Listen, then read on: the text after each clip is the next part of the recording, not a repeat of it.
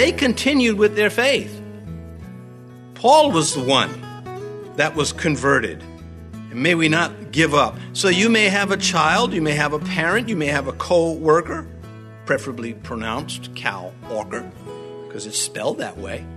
Anyway, you may have someone in your life who you think is beyond reach, and they may be. You don't know. What you are called to do is do your duty, do your job.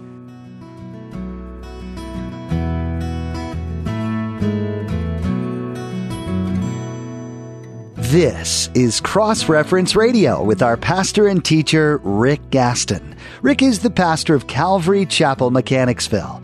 Pastor Rick is currently teaching through the book of Acts.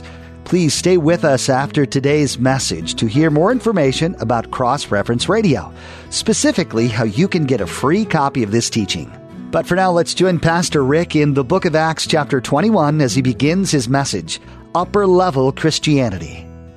Acts chapter 21, we'll read verses 9 through 11, but we'll look at verses 1 through 16. We'll take verse, verses 10 through 13. And as we stayed many days, a certain prophet named Agabus came down from Judea. When he had come to us, he took Paul's belt, bound his hands and feet, and said, Thus says the Holy Spirit So shall the Jews at Jerusalem bind the man who owns this belt and deliver him into the hands of the Gentiles. Now, when we heard these things, both we and those from that place pleaded with him not to go up to Jerusalem. Then Paul answered, What do you mean by weeping and breaking my heart? For I am ready not only to be bound, but also to die at Jerusalem for the name of the Lord Jesus. Upper level Christianity, that's what we're looking at. Preparing for this is very, very much humbled and a sense of just inadequacy, which God responds to with, yeah, yep, do your job, just do your duty, it'll be all right. He makes all things well, he does. Anyway, this is upper level Christianity we're discussing. There is, however, unfortunately, an upper level anti Christianity. We want to be aware of that, be on guard against it. And it is something that takes place with those who hear the gospel, grow up in a church, a good church, and then turn against the Lord. And we're not, we're not going to give up on, on those. We're not going to cave into them either. We know what we're supposed to do. As for this man, Paul, death did not faze him. He had such a view of the throne of God in heaven that life on earth just didn't mean all that to him. And so here we are, about 27 years or so after the giving of the Holy Spirit at Pentecost, about 27 years after the resurrection and ascension of Jesus Christ. And the question as we consider this section or as we consider Acts, why is Paul trekking around as much of civilization as he possibly can? Why doesn't he just stay in one place and minister and develop the saints there? Why does he repeatedly disregard the high price of physical persecution so that he could preach Christ? Well, the first reason is the love of Christ. That's what compels him. He wrote that to the Corinthians. Later, not yet, he hadn't written this letter to the Philippians yet. He had finished with the Corinthian letters. But to the Philippians, he would later write, For to me to live is Christ, to die is gain. When he wrote to the Corinthians, he said, speaking of Jesus, He died for all, that those who live should live no longer for themselves, but for him who died for them and rose again. This is who this man is. As we consider his letters, this is the man. This is what the Holy Spirit did through this individual. This adds much weight to the things he has to say, we call Scripture. Again, 1 Corinthians this time, he says, For necessity is laid upon me. Yes, woe is me if I do not preach the gospel. He knew what he was supposed to do, and he did it. He did it on a higher level of Christianity than most of us get to witness or to enter into, but we can benefit from it. We're not to get discouraged and say, man, this guy is on such a level, why bother? That is not the right response. The right response is, how much can I get from this and do something with it to the glory of God? And so his first motivation for trekking around civilization was the love of Christ, but also for the love of those who Jesus loved. We can't forget these kind of things because they are meaningful. He also wrote to the Philippians, But if I live on in this flesh, this will mean fruit from my labor. Yet what shall I choose? I cannot tell. So I'll pause there midway through this section. He says, If I live in the flesh, it's going to be meaningful. Where he's going, I don't want to live in the flesh. I want to go home to heaven. But work here has to be done. And God has assigned me work, and I'm going to do it as best I can. He continues, For I am hard pressed between the two, having a desire to depart and be with Christ, which is far better. Nevertheless, to remain in the flesh is more needful for you. And being confident of this, I know that I shall remain and continue with you all for your progress and joy of faith this is again upper level Christianity. It's not common. He reflects in his life, in these words, the attitude of God towards sin. His moving around, preaching Christ, taking the beatings and all the things that went with it. He's reflecting the attitude of God towards sin. And that is continued hostility towards sin because sin hurts man. God tells us that. The saints try to do their best to impress upon those who they ministered to this very foundational truth. Sin hurts humans. Sin hurts living things. All creation groans, wrote Paul. Now, the keynote of the remainder of this book of Acts is centered in his bondage as a prisoner of Christ. He was never a prisoner of Rome. Rome thought he was. They were wrong about that. The Philistines, they were wrong about Samson after they captured him. They found out if they cut his hair, he would be weakened. They didn't factor in that hair growing back. And it did grow back. And he used it to the glory of God. And in so doing, he greatly lessened the tyranny and the assaults on his own people at the hands of the Philistines. And this man, Paul, a prisoner, he spoke in last chapter to the elders at Miletus. He said, And see, now I go bound in the spirit to Jerusalem, not knowing the things that will happen to me there. He didn't care. Whatever was going to happen to him in Jerusalem was not enough to keep him out of Jerusalem. Where do you get this kind of courage? He had every opportunity to back out of this. God was not forcing him to go to Jerusalem. That's what's going to come out of this section of Scripture. God was not forcing him, but God wanted him to go. Is this boring to you? Perhaps, if it is so, because your life is lived worried about your life. You have picked things that will bring you down over things that will lift you up. Serving Christ exalts the soul. That's why we sing with joy. The exaltation for Christ comes from what he has done for us. Insights, they matter. Insights into Scripture from Scripture, they matter because they influence performance. Take away the insights that the Holy Spirit gives through his preachers, and what do you have? What are you left with? Those without biblical insight are missing out. They're missing out on building a stronger faith. And if these kind of things are just, you know, history to you, boring, maybe you have plateaued. Maybe you have just flatlined now. And that zeal for your father's house is not consuming you. When they mocked the prophet Isaiah and said, Who are you going to teach? Children, line upon line, precept, rule, all these, you know, insights. Isaiah did not let them stop him. He continued. Those who get nothing out of the scripture and claim Christ to be Lord, I think are living on a lower level of the faith, not a place you want to encourage someone to be. Jude said, But you, beloved, Jude verse 20, building yourselves up on your most holy faith, praying in the Holy Spirit. Did you catch that? Building yourselves up. You've got responsibility too. Don't sit there and wait for God to do everything. This life changing moment really doesn't happen the way we want it to till we get rid of this life and we enter into that new life. And that's part of what Paul was expressing in the Philippians. It's better for me to be with Christ. That's a life changing moment. Yeah, there are these lesser ones when we, when we get saved, that's a huge life changing moment.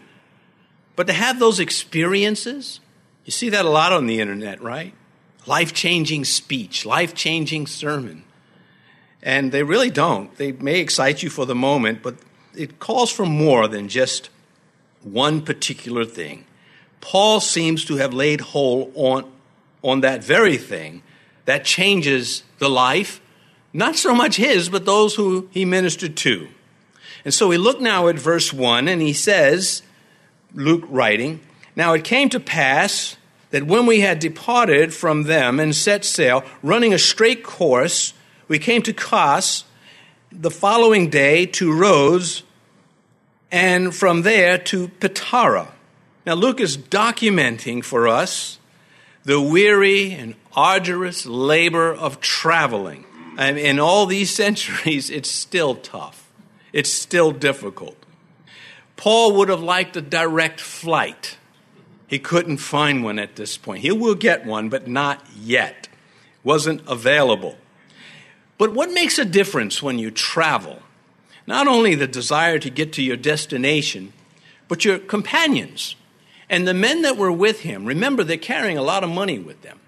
They were handpicked, these men, for their faithfulness, their dedication, their trustworthiness, their loyalty, all of that wrapped into their diligence. And these are his companions. And it certainly did lessen the unpleasantness of traveling. It says they had a straight course. The winds were with them at this point. Won't always be that way. They land first in Rhodes. Now, Rhodes, not streets, actually had a big statue. Not at the days of Paul, by this time it's gone, but at one time in her history, one of the seven wonders of the world was there. This giant 10 story statue of Apollos stood at the harbor's entrance. An earthquake toppled it.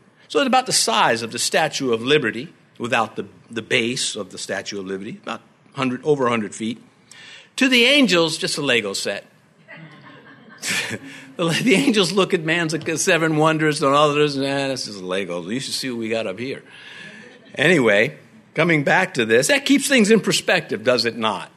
Man is very impressed with himself, and there's some things to be impressed by, but to a point. Verse 2 and finding a ship sailing over to Phoenicia, we went abroad and set sail. So he manages to find his direct flight on a ship, a voyage of about 400 miles, take about five days to make. Verse 3 When we had sighted Cyprus, we passed it on the left, sailed to Syria, and landed at Tyre. From there, the ship was to unload her cargo. Interesting, he goes to Rhodes and Tyre phonetically, it's, it's, it's funny. I didn't write it, I just noticed it. Anyway, so we've been considering Tyre quite a bit, they being that maritime superpower of commerce in, in Isaiah's day, not any, any longer. And they weren't that great in, in the days of Paul either, but still a shipping port. And this is now, you know, they're back into the area of, of Israel. They can now walk to Jerusalem from where they are. They won't directly, but uh, it's coming. And he knew he's heading into the mouth of the lion. He had told the, he knew this going back to when uh, he was still in Philippi writing to the Romans. This is what he says to them. No, he doesn't know what's happening at the time he writes the Roman letter concerning Jerusalem, but he knows it's not good. And he knows he has to be there. And he writes to them, he says, Now I beg you, brethren, through the Lord Jesus Christ, and through the love of the Spirit that you strive together with me in prayers to God for me. This is the great apostle Paul saying, I got something on my heart. And I want you to pray with me about this. He continues, he says, that I may be delivered from those in Judea who do not believe, and that my service for Jerusalem may be acceptable to the saints. These things were weighing on him. And it wasn't that he was looking for a peace about it, he wanted to complete his mission. And as he's traveling towards Jerusalem, and he stops off at Miletus to meet the pastors from Ephesus, he, you know, he goes through it with them. He gets to mainland Israel now, and he's going to go through it at Caesarea. And, and everywhere he goes, Paul, they're going to get you. Coming from his own people. And they loved him, of course. How can this bore us? How can we not see the value of these things? You know, you read that section in Romans 15, now I beg you, brethren, through the Lord Jesus Christ and through the love of the Spirit that you strive together with me. And you, you think that it's just nothing going more with that. That he's just asking for prayer. No, he doesn't. He knows he might face beatings. He's had them before. He understands what it's like to take a beating for Christ on one day for maybe 10 minutes and then have to heal through that process for the next few months from the wounds and the shame and then go through it again because so many of these beatings were public beatings. And he faced them all. He looked at the job. He said, What does it call for? And then he went about fulfilling the work that was necessary. Okay, this calls for me to preach right now, even though I'm going to catch a beating or be jailed.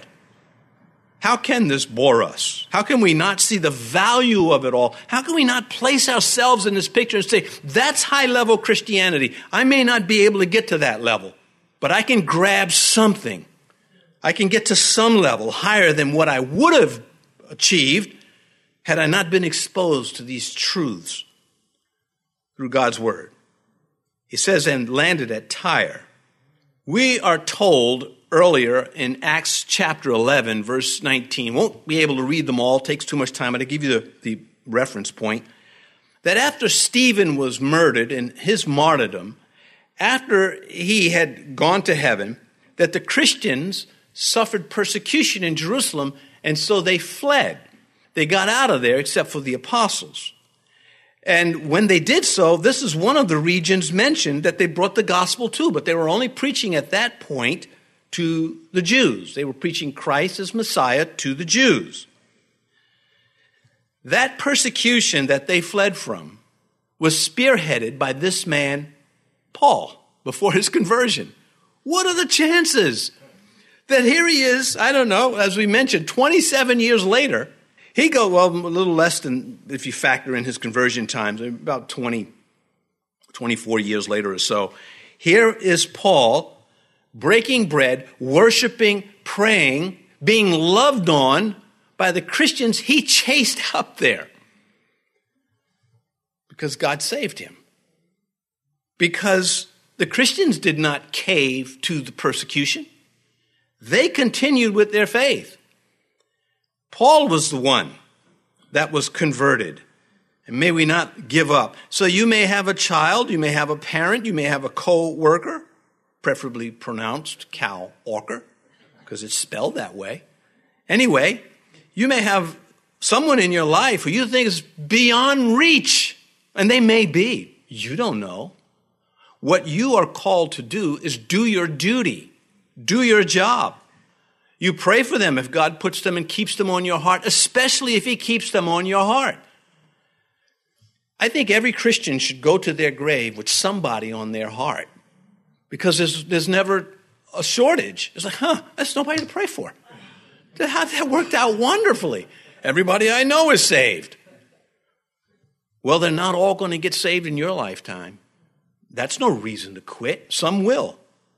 You keep at it look, discouragement is like gravel on the ground where, if you live where gravel is.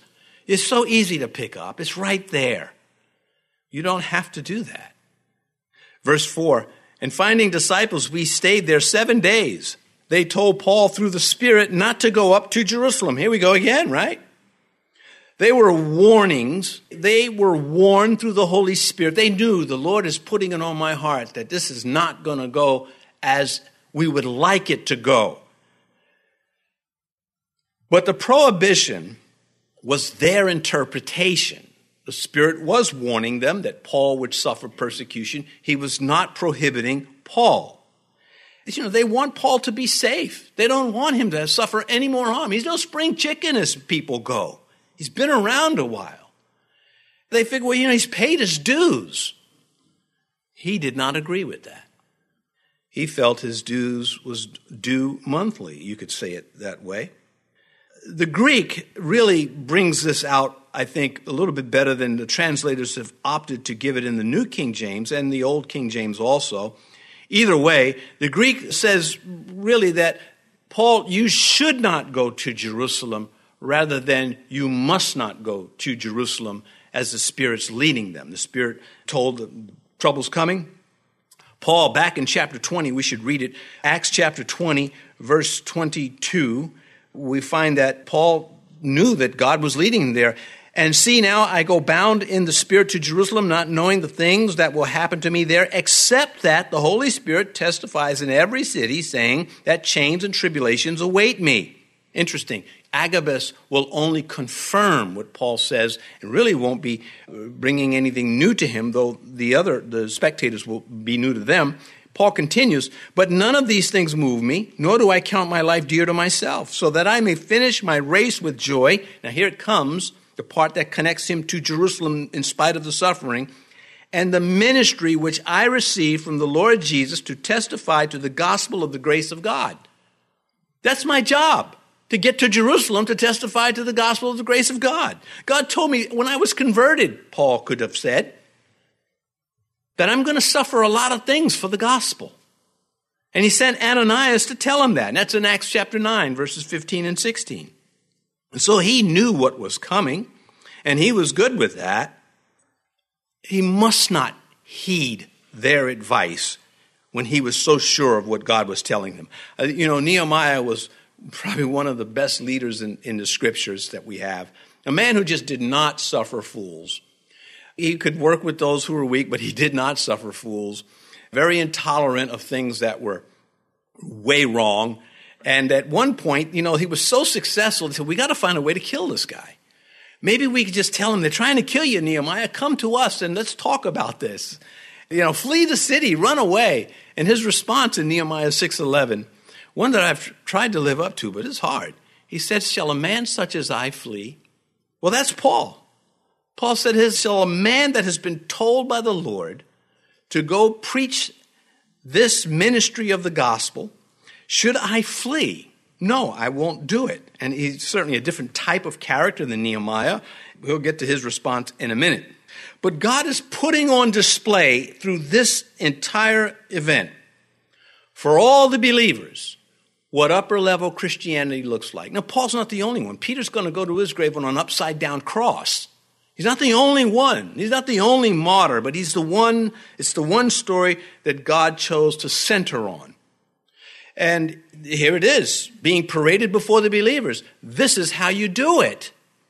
The honest response to this is, I don't think I can do that. Well, you can't, but the Spirit of God can in you. They saw Paul's life at risk, but Paul saw souls at risk of being damned without the cross of Christ. And we would think that, well, what awaited him was having suffered so much from unbelieving Jews, unbelieving Gentiles, and make believing Christians, and even some shallow true Christians. After putting up with all of that, he is still going. He is not discouraged. Zeal for his Father's will has not cooled. I keep repeating myself, but it's to me it's stark upper level Christianity.